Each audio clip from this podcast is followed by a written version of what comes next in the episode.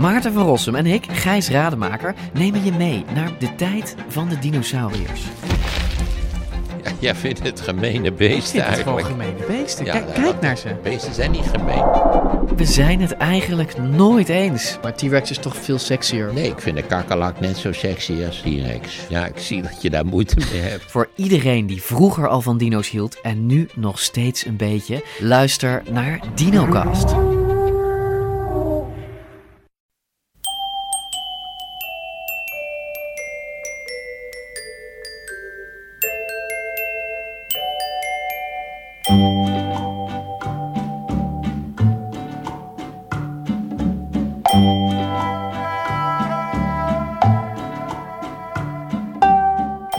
Welkom bij aflevering 163 van de Echt Gebeurd podcast, waar waargebeurde verhalen worden verteld door de mensen die ze zelf hebben meegemaakt.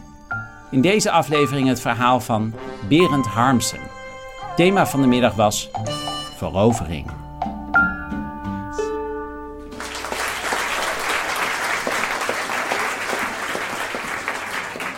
Het was 1996 en ik was met een paar vrienden bezig om een reis door Azië voor te bereiden.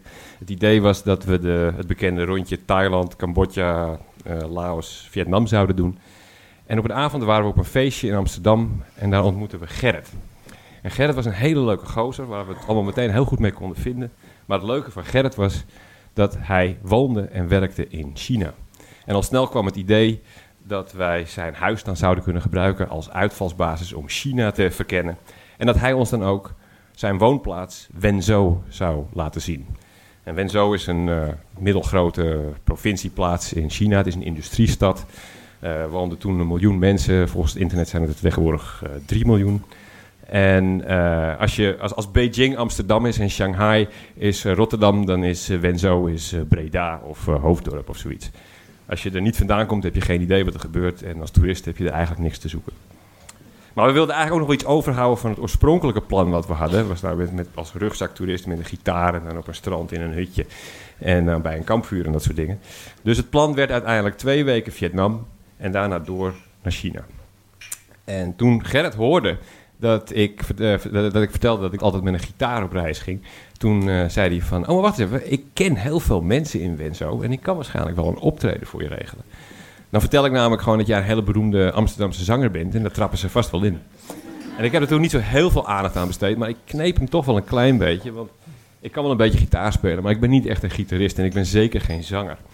Ik ben iemand die, zeg maar, Hotel Californië kan spelen, maar dan eigenlijk de tekst maar half doet en dan halverwege stopt en dan die gitaar aan iemand anders geeft en dan, weet je, dan ben je hem de rest van de avond kwijt, een beetje dat idee. En ik kneep hem wel een beetje, want Gerrit voelde een beetje als iemand die dat soort stunts zou kunnen uithalen. Dus ik had als voorbereiding, dacht ik voor de zekerheid, zorg ik dat er 3 liedjes zijn en die oefen ik dan heel erg goed en dan heb ik een soort repertoire'tje waar ik op terug kan vallen als hij mij een klote streek levert.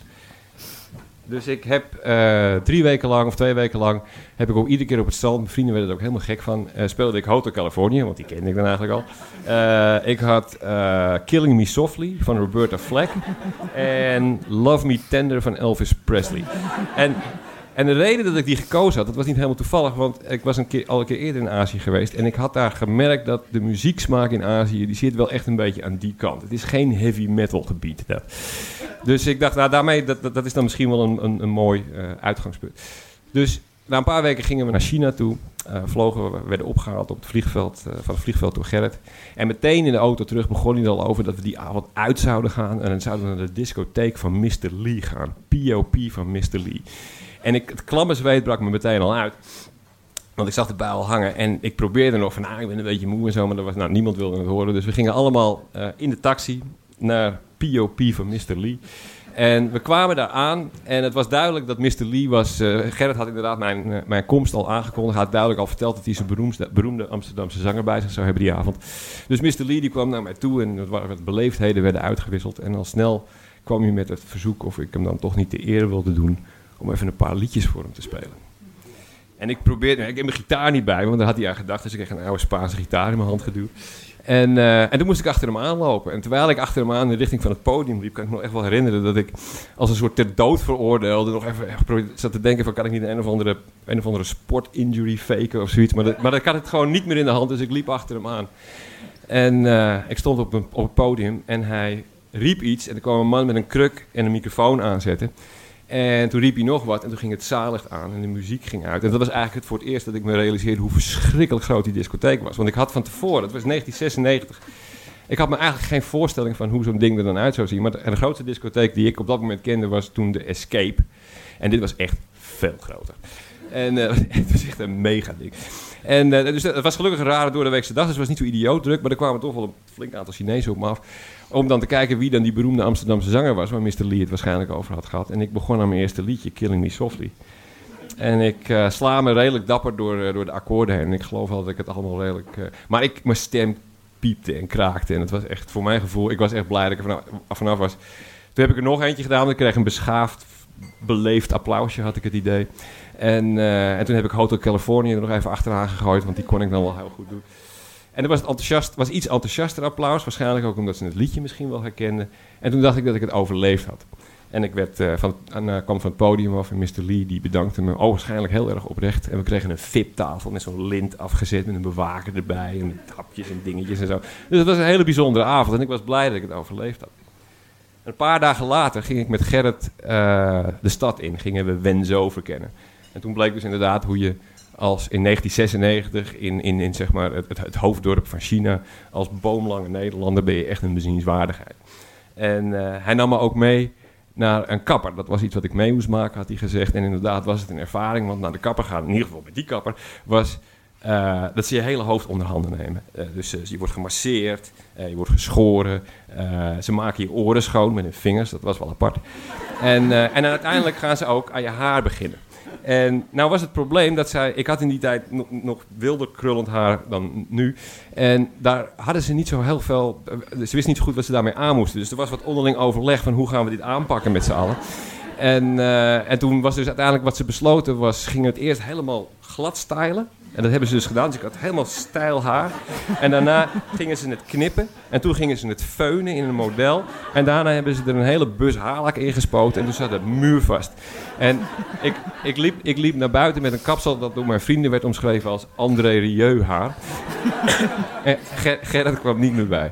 We zaten op de terugweg in de taxi naar huis. En ik had op een gegeven moment ook... Ik draai het raampje van de taxi open en steek mijn hoofd naar buiten. Om het een beetje te laten verwaaien. Ik zeg tegen en hij zegt, het zit precies hetzelfde. Het was alsof ik een motorhelm op had. En maar die avond gingen we weer naar P.O.P. En ik dacht dat ik dit keer gewoon een gast was. Maar Mr. Lee kwam meteen weer op me af. En die zegt, wil je niet een keer nog een liedje doen? En dan had ik dus al 2/3 van mijn repertoire gespeeld. Dus, maar ik dacht ook van nou, als hij na die ene keer me nog een keer wil hebben. Dan doe ik zo. Dus ik heb toen mijn hele repertoire gedaan. En ik voelde me zelf, omdat hij het me gevraagd had, voelde ik me daar veel comfortabeler over. En het ging ook echt wel een stuk beter. Maar dat was dus niet het einde. Vanaf dat moment werd ik in Wenzhou op straat herkend door mensen. En het gebeurde bijvoorbeeld dat we waren in een of andere lunchroom, de Friday Bar, en die hadden een huisband. En in de pauze kwam de gitarist van de huisband naar me toe. Met de vraag of ik niet met ze mee wilde spelen, omdat ik Hotel Californië op mijn repertoire had. En hij wilde zo graag die gitaarsolo aan het eind een keertje kunnen spelen. En dan heb je er 2 gitaren voor nodig. Dus ik zeg, ja, dat wil ik wel even. Dus ik was op dat moment was ik er al helemaal in. En ik was de beroemde Amsterdamse zanger. Dus ik sta op het podium en we beginnen. En terwijl we spelen realiseer ik me dat ik nog nooit tot het einde van het nummer gekomen ben. En dat ik ook geen idee heb aan het eind wat voor akkoorden je er eigenlijk onder moest spelen. En dat was een beetje een 50% verhaal, want dat is of de akkoorden van het couplet of die van het refrein. Dus ik zit zo en ik probeer tijdens het spelen vooruit te denken hoe dat dan zou gaan. En dat lukte niet. En toen kwam ik aan het eind en toen moest ik dus gokken. En ik gokte natuurlijk verkeerd. En het klonk niet fraai. Maar dat heeft mijn reputatie niet zo vreselijk veel schade aangedaan. Daarna zijn we een paar weken door China gaan rondreizen, wat het plan was. En toen kwamen we weer terug. En toen werden we opgehaald van het vliegveld door Gerrit. En Gerrit die zei toen, in je afwezigheid hebben ze naar je gevraagd. En ik zeg, hoezo? Ja, ze vroegen steeds, waar is Beethoven? En ik zeg, wat? Maar dat bleek dus een combinatie te zijn van mijn muzikale talenten en de kapper. En toen ben ik dus inderdaad weer nog een keertje bij P.O.P. van Mr. Lee heb ik opgetreden. Dan was ik inmiddels een soort huisgast geworden. Maar er is het ook niet bij gebleven. Ik heb, dat is een verhaal op zich wat ik niet te veel over zal zeggen, maar ik heb samen met Gerrit in de Schouwburg van Wenzhou voor de burgemeester opgetreden. En het is ook nog een keertje gebeurd dat ik in P.O.P. kwam en dat ik toen benaderd werd via Mr. Lee door een fotograaf van een muziektijdschrift die een fotoreportage met me wilde doen. En die had dan voor die gelegenheid allemaal schaars geklede vrouwen meegenomen. Dan moest ik op een stoel zitten en dan werden ze zo over me heen gedrapeerd en dan moest ik daar een beetje stoer bij kijken. En dat was een geweldige middag. En ik was echt, dat was fantastisch. Maar vrij kort daarna moest ik terug naar Nederland, omdat ik was echt gewoon, ik had helemaal geen geld meer. En dat was dan eigenlijk het einde van mijn carrière als beroemde Amsterdamse zanger. Maar ik ben Gerrit dus inderdaad nog tot op de dag van vandaag dankbaar dat hij mij destijds die klotenstreek heeft geflikt. Want ik ben er gewoon mee weggekomen. En dat was eigenlijk.